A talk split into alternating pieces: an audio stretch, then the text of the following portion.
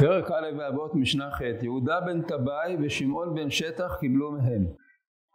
יהודה בן טבעי אומר, אל תעש עצמך כעורכי הדיינים, וכשיהיו בעלי הדין עומדים לפניך יהיו בעיניך כרשעים, וכשנפטרים מלפניך יהיו בעיניך כזכאים שקיבלו עליהם את הדין. אז הדבר הראשון, אל תעש עצמך כעורכי הדיינים.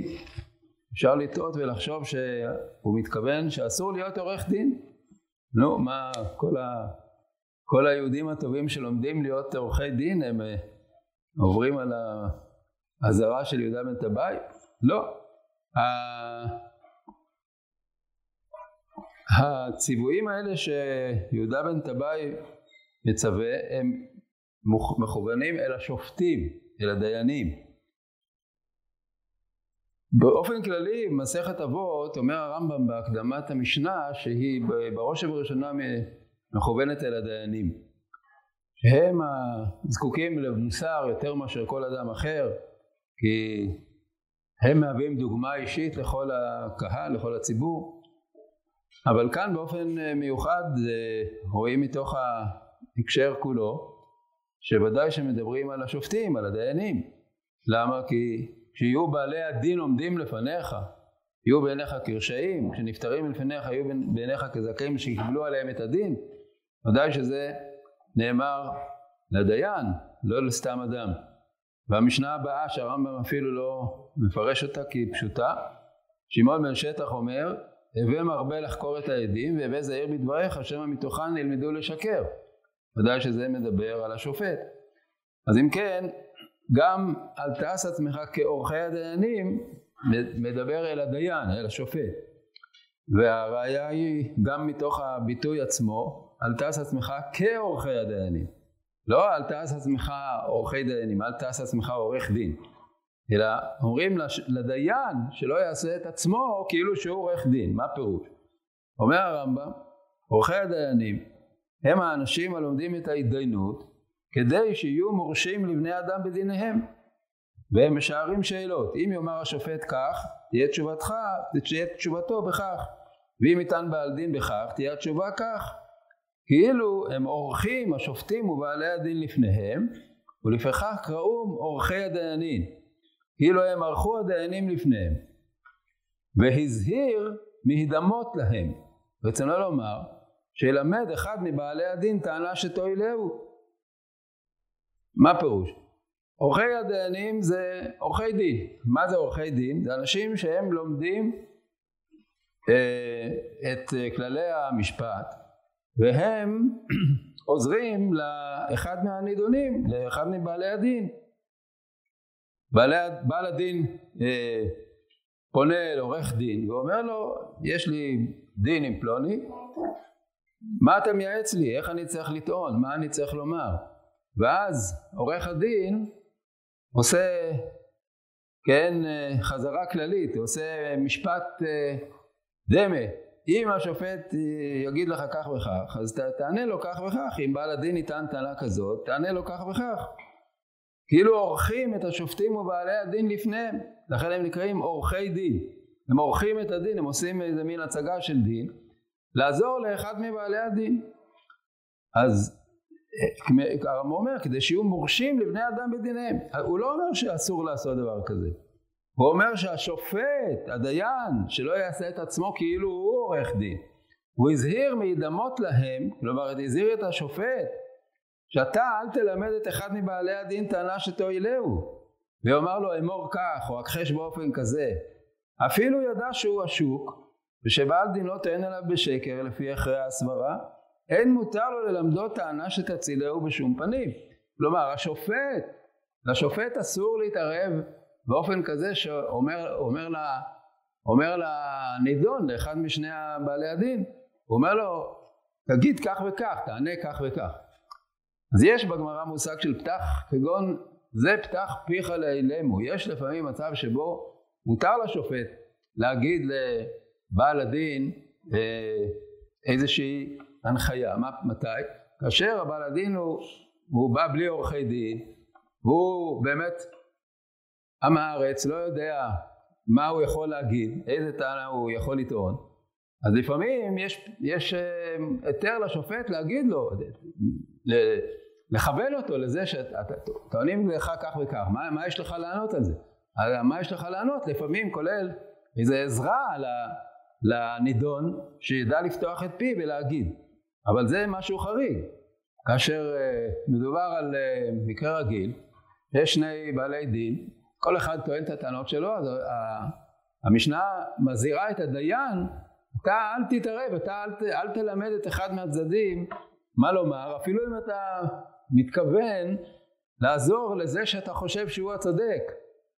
אתה לא יכול להיות עורך דין, אתה שופט, אתה צריך לשמוע. זה מה שהתנא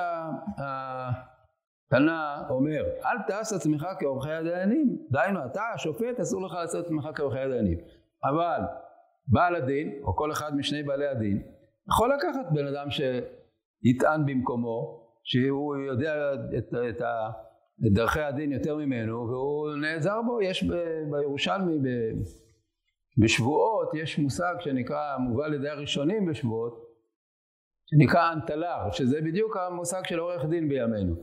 האנטלר זה אדם שהוא לא מה שנקרא בא בהרשעה. בא בהרשעה זה משהו אחר.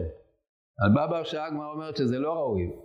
מה זה בא בהרשעה? זה אדם שהוא בעצמו הופך את עצמו להיות בעל הדין. דהיינו שהוא קונה את הדין מהבעל הדין, אומר לו אני אשלם לך בשביל הדבר הזה ואני אהיה במקומך בעל הדין. זה נקרא בא בהרשעה וזה לא רצוי לעשות. זה כאילו מה אתה מתערב בדברים שהם לא שלך ואתה עוד רוצה להרוויח מהם. אבל כשאחד מבעלי הדין מביא מישהו שיטען טענות בשבילו, בשביל לעזור לו, לא בתור בא בהרשעה אלא בתור מישהו מייצג אותו, אז זה מותר, זה מה שנקרא לקחת אנטלר או עורך דין בימינו. זה דבר שהוא בהחלט כשר לפי הדין. אבל יש פה כמובן אבל אחד גדול. מה שאומר הרמב"ם, שאפילו כשאתה יודע שהצד השני טוען על האדם הזה בשקר, ואתה רוצה לעזור לו להוציא את האמת, גם זה אסור לשופט לעשות. לעורך דין, זה כמובן לא רק שמותר, זה בדיוק התפקיד שלו. התפקיד שלו לטעון בשביל בעל הדין שהוא מאמין שהוא צודק. אבל מה שקורה לפעמים בימינו, זה שעורך הדין יודע שהלקוח שלו לא צודק. הוא יודע שהלקוח משלם לו בשביל זה שהוא יבוא ויטען, אבל הוא באמת יודע שהוא טוען בשקר נגד בעל הדין השני. הוא טוען טענות שקריות. בשביל להציל את המשלח שלו מן הדין. זה כמובן דבר חמור ביותר, כי הרי כל העניין של הדין הוא כפוף להוראה הכללית של התורה, צדק צדק תרדוף. כל העניין של משפט בישראל הוא בשביל שיהיה משפט צדק.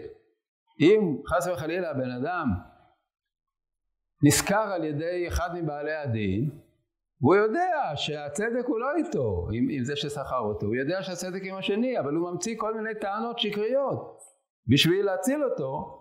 זה כמובן דבר חמור ביותר. זה באמת איסור גמור. ולפי המציאות היום, הרבה פעמים עלולים להיכשל בזה עורכי הדין. יש מציאות שבה העורך דין הזה, זה לא דבר שהוא גורף לגמרי, שאסור לבן אדם לטעון טענות שהם יצילו את זה ששכר אותו, את זה שמביא אותו. אם מדובר למשל בעניין של מה שנקרא משפט פלילי. משפט פלילי, אז מאשימים בן אדם באיזו אשמה חמורה ביותר, הוא לוקח עורך דין, והעורך דין תפקידו להגן עליו. אז איך הוא מגן עליו? אם הוא מגן עליו בשקר, הוא מכחיש את מה שהיה, והוא יודע שבאמת האדם הזה פשע. זה כמובן דבר שהוא אסור לחלוטין. אבל יש, במשפט הפלילי, יש לפעמים מושג של נסיבות מקילות.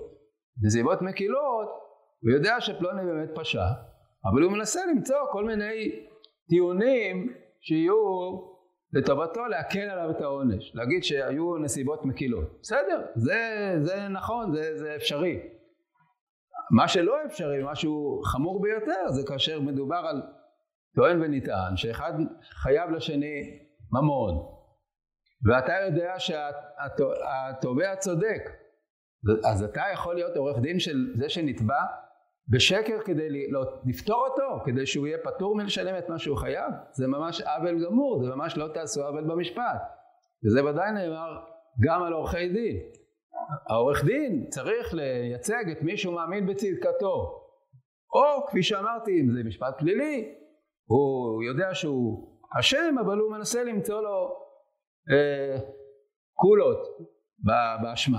בסדר, זה סביר, זה בתוך מידת הצדק.